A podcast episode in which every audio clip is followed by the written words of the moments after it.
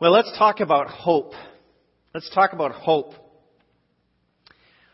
What have you hoped for in your life? At seven years of age, I hoped for this on the screen. A Mustang with a banana seat. Anybody have one of those? Wow. Just just look around who's got their hands up. Those are the cool people. I'm telling you right now. Uh, it, that it was just at that age, mid seventies, I mean, there could not be a cooler bike than that. It was awesome. My friend Mark Clawson had one, and I'm not sure if he was cool because he had the bike or if he had the bike because he's cool, but he's still cool forty years later. Um, and I'm sure it's because of the Mustang bike. Here's what I got instead. It was very much like that. Uh, I think it did have the rack on the back. It was, um, it was the very sensible, it was a sensible bike, uh, practical, functional, um, big enough, okay, read between the lines. It was big enough for a second grader to grow into. You know what that means? Yeah, it's too big. And I was supposed to be excited about that. It's funny. It's, I did not do this intentionally, but it did somehow get left behind my dad's pickup truck. I honestly wasn't on purpose, but boy, that was one of the best days of my childhood. You know, when your when your hopes are not met, you're disappointed, and you remember it for a long time. I mean, I have forgiven, but I have not forgotten. Well, what is hope? What is hope? Hope is the promise or anticipation of something better yet to be. You might hope for a child or a grandchild or a spouse, perhaps, or a job or a raise at your job. Maybe you hope for acceptance to a good college, right? Or you're, you're just hoping for a good summer. Um, the grads up here that we just, we just met today, they're full of hope for a future that matters. Uh, some of some of your high hopes have not been met, and, and that's painful for you.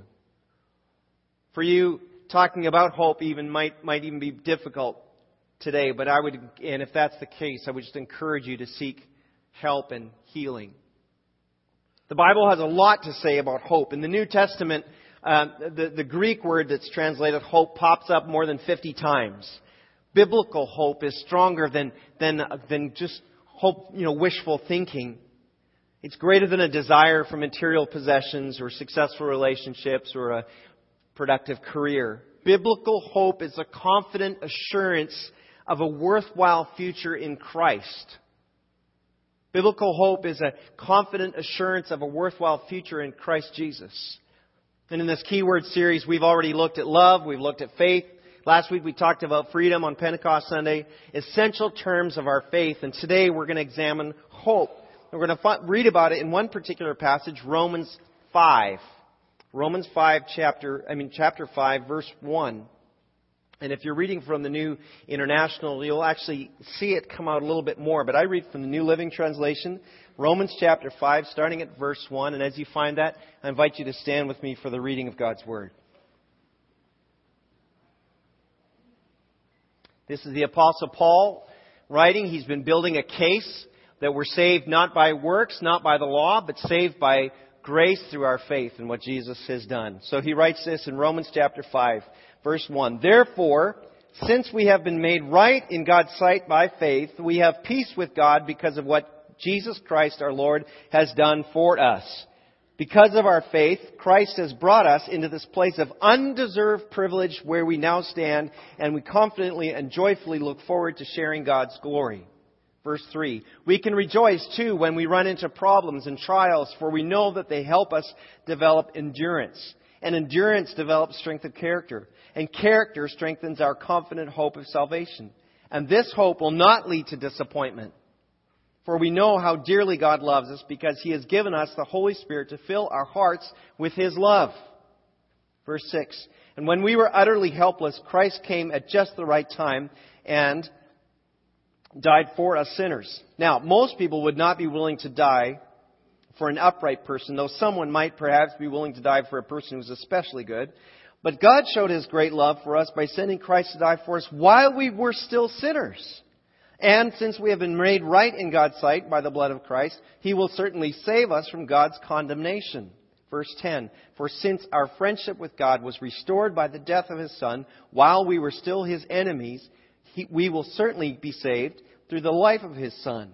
So now we can rejoice in our wonderful new relationship with God because our Lord Jesus Christ has made us friends of God. That's good news. Thank the Lord for his word. Let's take a seat together. To live a life that matters, one needs hope. And a hope found only in Christ Jesus.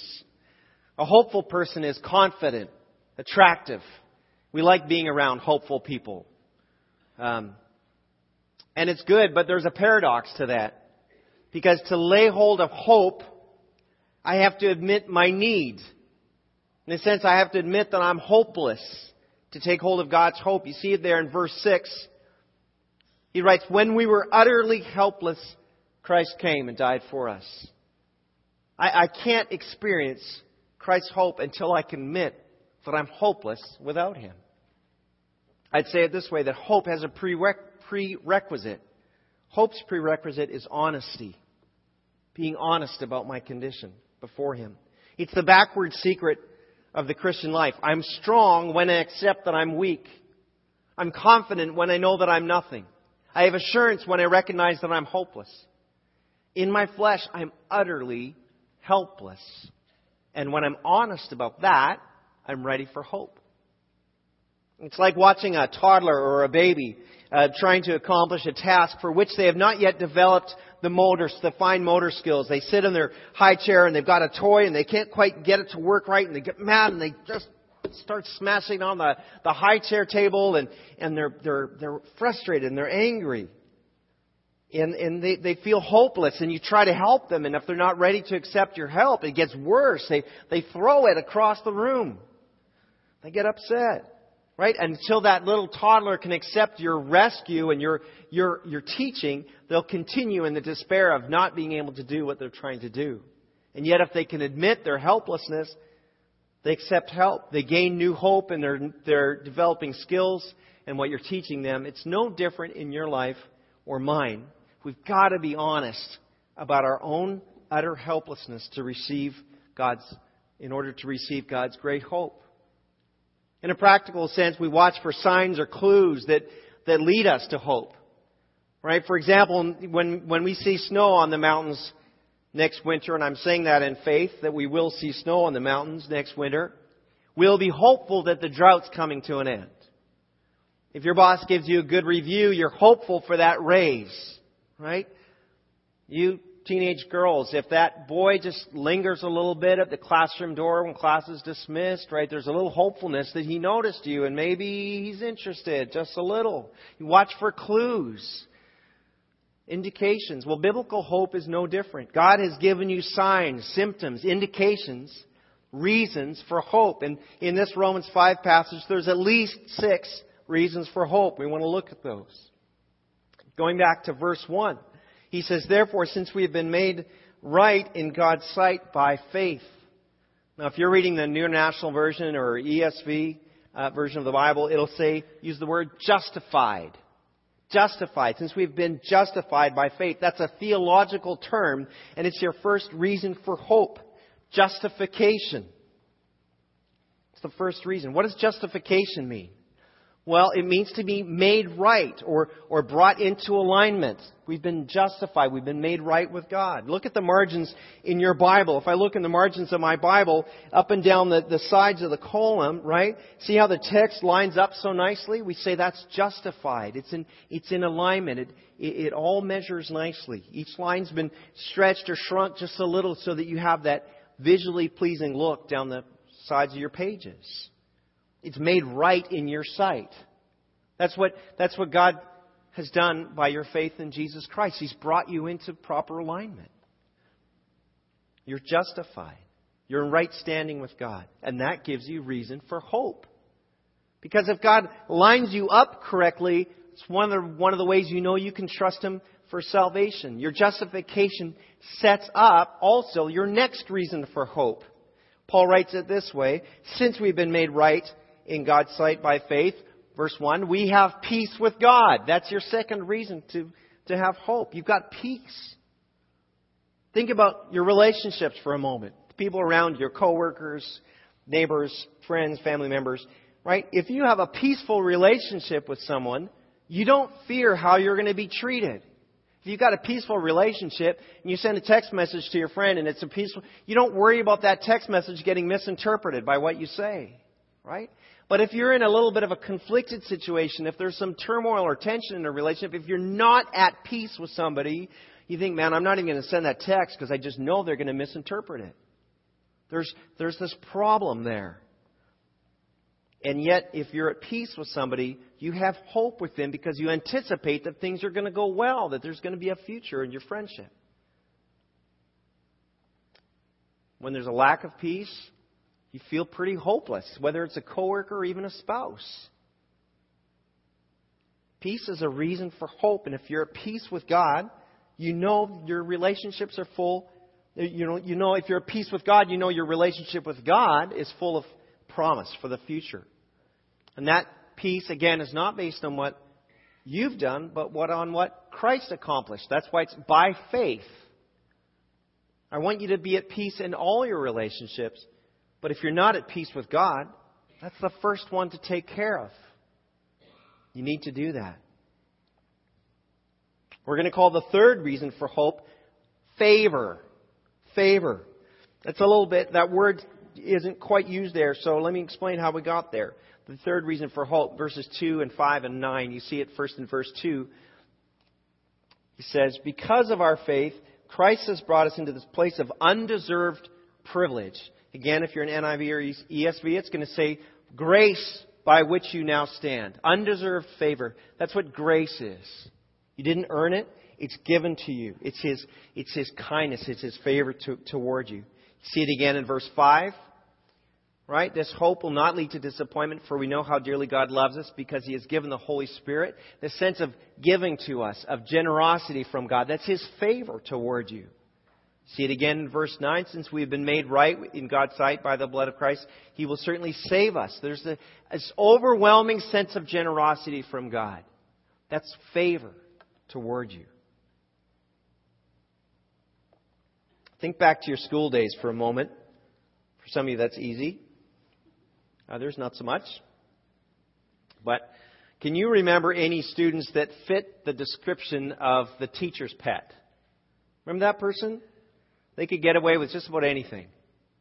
They never got picked on by the teacher. They never got humiliated in class, right? They got the special little assignments of taking stuff to the office for the teacher. And man, we'd say they enjoyed the teacher's undeserved kindness, that teacher's favor. Maybe you were that person. And if you were, we now hereby collectively forgive you for being so annoying. But let me say this. If you were that teacher's pet, right, the favor you experienced shielded you or protected you from wrath. That teacher could never get mad at you because you're just so lovable. You're just so sweet, so favorite, right? You could hope for a better future because of that favor. Favor is a reason for hope. And you and I need to be reminded that we have favor, undeserved kindness, grace from God through Christ. And as verse two says, we stand by grace, by that undeserved kindness. You and I actually look forward to the glory of God. New Living says, you know, sharing in the glory. N I V says, you know, rejoicing in the hope of glory. Rejoicing in the hope of glory because of grace. Look, we don't think much about that as, as people living under the new covenant. But when you think about the glory of God, you look back into the Old Testament when the Israelite people were first encountering the manifest presence of God's glory. It was terrifying. They did not want to be exposed to God's glory. It, it ruined them. It was, it was overwhelming. It, it brought dread to their lives. And now Paul says, no, we actually look forward to being part of the glory of God. We anticipate it. Why? Because you've been shielded. You've been wrapped by the undeserved kindness, the, the grace, the favor of God in Christ Jesus. It's amazing. Three more reasons for hope in this passage. Fourth one is strength. Look at verses three and four. He says, we can rejoice too when we run into problems and trials, for we know they help us develop endurance, and endurance develops strength of character, and character strengthens our confident hope of salvation. The abbreviation there would be T E C H, T E C H, right? Trials, endurance, character, hope. Trials, endurance, character, hope. Trials don't necessarily produce endurance. It's tempting to escape when you're in a hard time, right? You know the bumper sticker saying, right? When the when the going gets tough, the tough. No, no, the tough go shopping. I think that's what I've seen. Or maybe it's that when the going gets tough, the tough go drinking, or the tough go yelling, or hiding, or working, or gambling, or something to escape. But if you'll let trials guide you to endurance, that endurance deepens your character. And a person of character is a person of quality, of, of value, of worth, and they can see past. A person of character sees past problems. They over, they look over the problem. They say, I know I'm in a difficult time, but I know this is not going to be forever. And so therefore, they're hopeful. I was replacing a couple of rotten fence posts in my yard last week. This is a wonderful job. And uh, I was hammering away on this steel bar to kind of pry boards loose and stuff. And, and I was just thinking, man, that, the steel on this pry bar is Um, remarkably strong. This is like I can hit this as hard as I want, and it just holds up, no problem. And um, I, I was just reminded to, you know, toughen up that steel. It's it would be tempered. It would be treated with heat and pressure so as to strengthen it. Well, that's might be something you're going through. Maybe you're being tempered right now through through pressure, through intensity, through heat.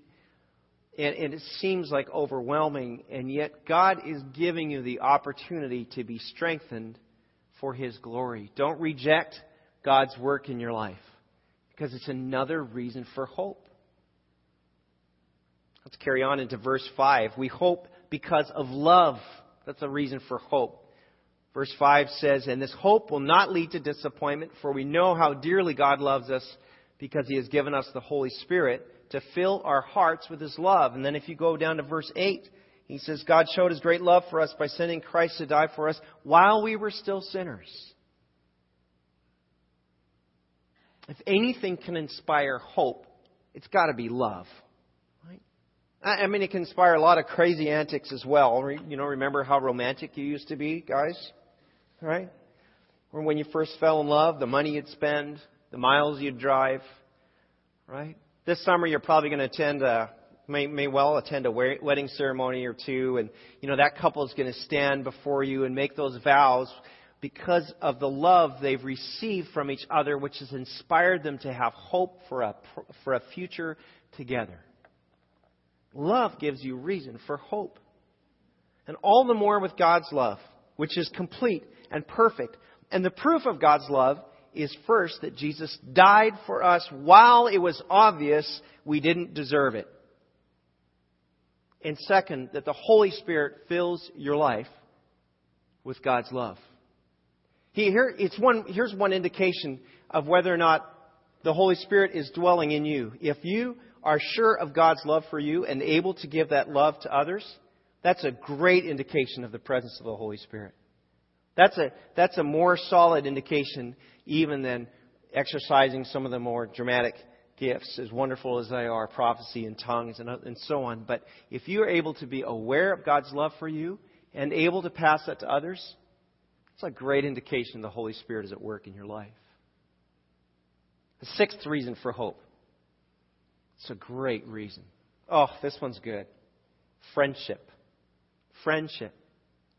You see it in verses ten, eleven in particular, but also verse nine leading into that. A friendship with God gives you hope. I was chatting with uh, one of my neighbors yesterday, and they sold their house and they bought a new one, actually very near to Bethany Church, so we're going to keep working on them. And uh, they're going to be moving soon. And he mentioned that, you know, when they might move. And I jokingly said, I'm not going to help you move. And, and I was quite serious. I, I was only half joking, I'll be honest. Um, my favorite bumper sticker in the world for people who have pickup trucks says, yes, this is my truck. And no, I won't help you move. That's my favorite bumper sticker in the world. So um, I said, no, I, I'm not going to help you move. And he just, he kind of laughed and ignored my statement. He says, you know, I'll, um, he says, oh, you'll help. I'll just let you know exactly when. Wait, what? How, what just happened here? Well, our friendship gives him hope that I will help him in the awful task of moving, that I'll make myself available to him. That's what friendship does. It gives hope. Like, oh, no, I can count on Brian, regardless of what he says. Right? God not only justified you, he brought you peace. He led you into favor. He gives you strength and love. And now he's become your friend. He doesn't just give you eternal life. It's eternal life with friendship and without condemnation. He doesn't just take you from the position of a rebel and an enemy of God to some sort of neutral position. It's freedom from condemnation. It's a friendship with God. Let me, let me illustrate it this way. Imagine that a police officer is chasing down a, a known criminal, and, and he goes after them. And in the process of running away, the criminal falls and, and, and, and receives a life-threatening injury. And what does the police officer do? Does the police officer just finish him off right there? No, not supposed to. Right? The police officer applies first aid, calls nine one one, gets an ambulance there. Right? The police officer rescues him. The police officer is that, that criminal's salvation. He saves his life. Why? So he can face judgment and condemnation. Do you see what, what's going on there? Right? That's salvation without justification. But God goes way further than that. God rescues you from eternal death through the blood of Jesus and spares you God's condemnation through the resurrection of, G- of Christ Jesus. He takes you from enemy status to friendship status. You're a friend of God's when you have faith in Jesus. And that new status is reason for hope. You're assured that the death of Jesus forgives you, and the life of Jesus now living in you gives you hope for a meaningful life and friendship and future with God. Now tell me that isn't good news. So consider what God has done for your salvation, resulting in your justification. He supplies you peace. He offers you favor. He fills you with love. He strengthens you in trial. And he extends his friendship. God has gone to such extreme lengths to get to you. You know he can be counted on to finish what he started.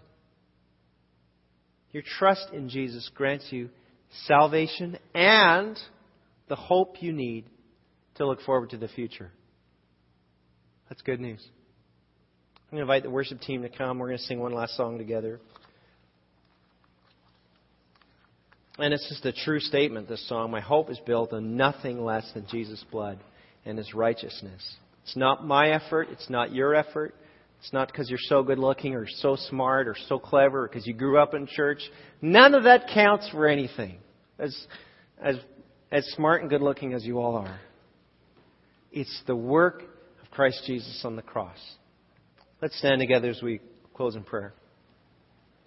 As we pray, I'm going to give you a couple of ways to, to respond. And um, so just, just open your heart to what God wants to do in your life right now. Father, I thank you for this good message of hope that, that Paul's delivered to us, that we can count on you, that you can be trusted, that you've proven yourself by the lengths you went to to rescue us and to set us free from condemnation. And we say right now, Lord God, that we're counting on you. We don't depend on ourselves. There's nothing in our, in our own in our own effort or nothing in our own being, our own flesh that's that that qualifies us. It's only the blood of Christ, and we thank you for that. We just want to give you praise and say, we just we just lay ourselves before you, and we want to be just open buckets to receive what you have today. But not just a bucket with a lid on it. We want to we want to have a spout that pours that out to others as well. And church, as we're standing here, I just I would challenge you. You may be somebody who's walked with Jesus for years, days, months, decades. I don't know. But I would encourage you to, today to think about, are you filled with hope? And if not, what would it take for you to say, God, today I want to receive what you have. I want to receive your strength. I, I, I thank you for justification. Fill me with your love so that you can be filled with hope. If you're at a place today of feeling hopeless, of feeling despair, I want you to hear the news that God loves you and has hope for you. There's reasons for you to have hope, and it starts with His justification and His peace in your life. I want you just to, to lay hold of that, to receive that today. And then there may be someone here today, maybe you're somebody who's you've never given your life to Jesus Christ. You don't know what that means, really. But you know today is the day you want to respond. You want to have hope in your life. And it's your desire to, to yield your life, to fully surrender your life to Jesus Christ. And if that's you today, in your own way, you could pray a simple prayer, something like, Jesus, I know you died for my sin. I trust you now to forgive me and make me right with God. And if you'll pray a little prayer like that in your own way and tell somebody about it, there's a promise that you will be saved. It's the confessing in your mouth and the believing in your heart that makes you saved. So when you believe that in your heart and you come out and you tell somebody, I'm trusting in Jesus Christ, the Bible promises you will be saved. It's such good news for you. So, Lord God, we just invite you into this place to, to, to touch each life right now, mine included, Lord God. We need more of your hope. We want to walk in all those good things you've given to us. In Jesus' name we pray. Amen.